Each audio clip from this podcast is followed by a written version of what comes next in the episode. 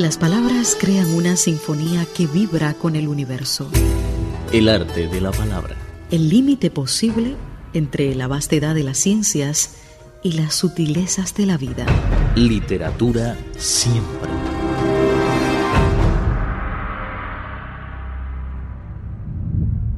Hola, estimados oyentes, bienvenidos y gracias por escuchar esta nueva edición de nuestro programa El arte de la palabra. Soy Mauricio Percara, es un gusto saludarlos. Sentir y conocer la literatura. El arte de la palabra. Literatura siempre.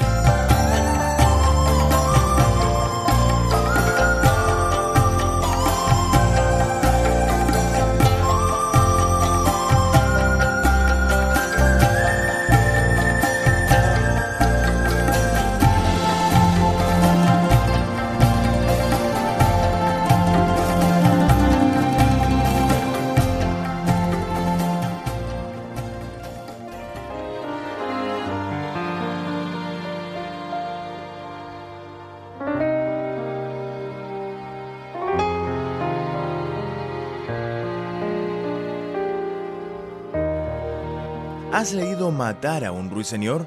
¿Has visto Desayuno en Tiffany's? Ambos no solo son libros reconocidos en todo el mundo, sino que también fueron adaptados como películas populares y exitosas, y sus autores, Harper Lee y Truman Capote, dos afamados escritores estadounidenses, no solo son amigos desde la infancia, sino que también son enemigos íntimos. Ambos son protagonistas de nuestra edición de hoy de El arte de la palabra. Es realmente raro que surjan dos grandes talentos literarios en un sitio tan pequeño y la historia entre Harper Lee y Truman Capote es uno de los ejemplos más clásicos y representativos. Ambos son los más grandes representantes de la literatura estadounidense que vivieron en Monroeville, un pueblo de unos pocos miles de habitantes sin vías de comunicación al exterior y lejos de cualquier gran ciudad. Harper Lee y Truman Capote eran vecinos, los dos compartieron juegos infantiles y sus aficiones literarias.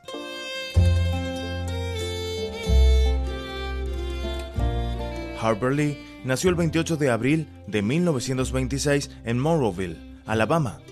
Harper estudió Derecho en Alabama hasta 1949, después se trasladó en los años 50 a la ciudad de Nueva York para trabajar en una compañía aérea. Su primera y única novela fue Matar a un ruiseñor, de 1960, por la que en 1961 recibió el premio Pulitzer. La publicó a sus 34 años. Este libro ha vendido en todo el mundo unas 40 millones de copias, convirtiéndose en uno de los mayores éxitos de la historia de la literatura estadounidense. Esta obra es una especie de autobiografía, ya que la trama está inspirada en las vivencias personales de su autora. El relato está narrado por Scout, una mujer que recuerda su época de niña y la labor de Atticus Finch, su padre abogado, quien intentó defender a un hombre de raza negra que había sido acusado, de forma injusta, de ser el representante de la violación de una joven blanca. Y en 1962 saltó al cine protagonizada por Gregory Peck. La película logró ocho nominaciones a los Oscar y se llevó tres estatuillas, Mejor Guión Adaptado, Dirección Artística y Mejor Actor para Peck. Tras esta novela, Harper Lee, quien no concede entrevistas ni suele aparecer en público, no volvió a escribir otro libro, tan solo algunos ensayos. Ahora vamos a explorar la vida de su amigo, otro escritor famoso y reconocido en Estados Unidos, Truman Capote. spa.cri.com.cn Opiniones y sugerencias spa.cri.com.cn el arte de compartir y conocer. Literatura siempre.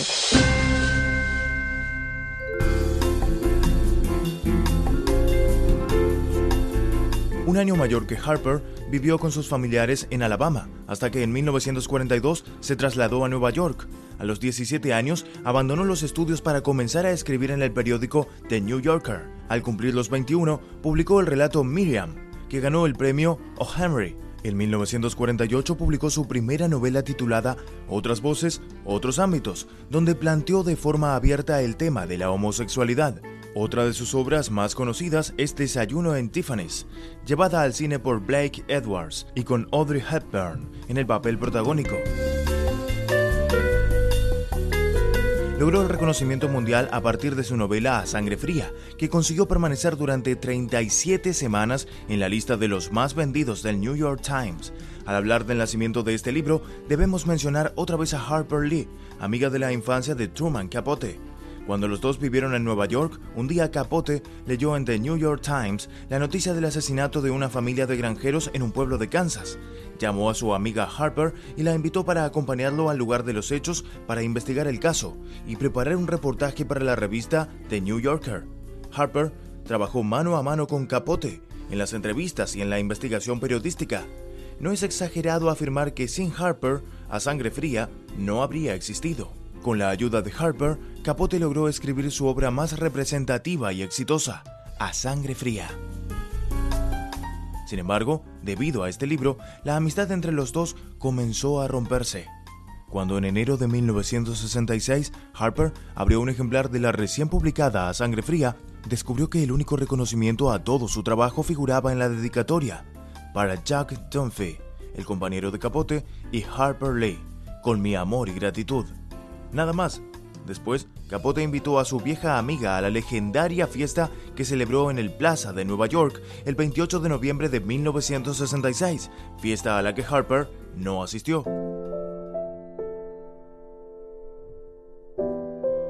El problema no fue solo que Capote no reconociese la contribución de Harper a su libro A Sangre Fría. Los agravios se acumulaban. Matar a un ruiseñor de Harper logró un gran éxito. Luego, Hollywood rodó una película haciendo una adaptación del libro y la autora además ganó el Pulitzer. Según algunos biógrafos, el enorme éxito de Harper provocó los celos de Capote que nunca consiguió ese premio. Tampoco se esforzó demasiado por callar los rumores que decían que él había escrito la novela de Harper. Según Alice Lee, la hermana mayor de Harper, él no tuvo nada que ver con matar a un ruiseñor. Jamás se ha dicho una mentira tan grande. Para Truman Capote, la fama literaria no era suficiente. Empezó a entregarse al alcohol y a las drogas y no podía escribir cosa alguna. De esta forma, el 25 de agosto de 1984, una sobredosis le puso punto final a la vida del genial Truman Capote. Y el fallecimiento de Capote también dejó una sombra profunda en el corazón de Harper. Truman era un psicópata, cariño. Le dijo una vez Harper a una periodista. Creía que las normas que se aplicaban a todo el mundo no se aplicaban a él. Y esta es la historia entre dos grandes escritores, una pareja de enemigos íntimos.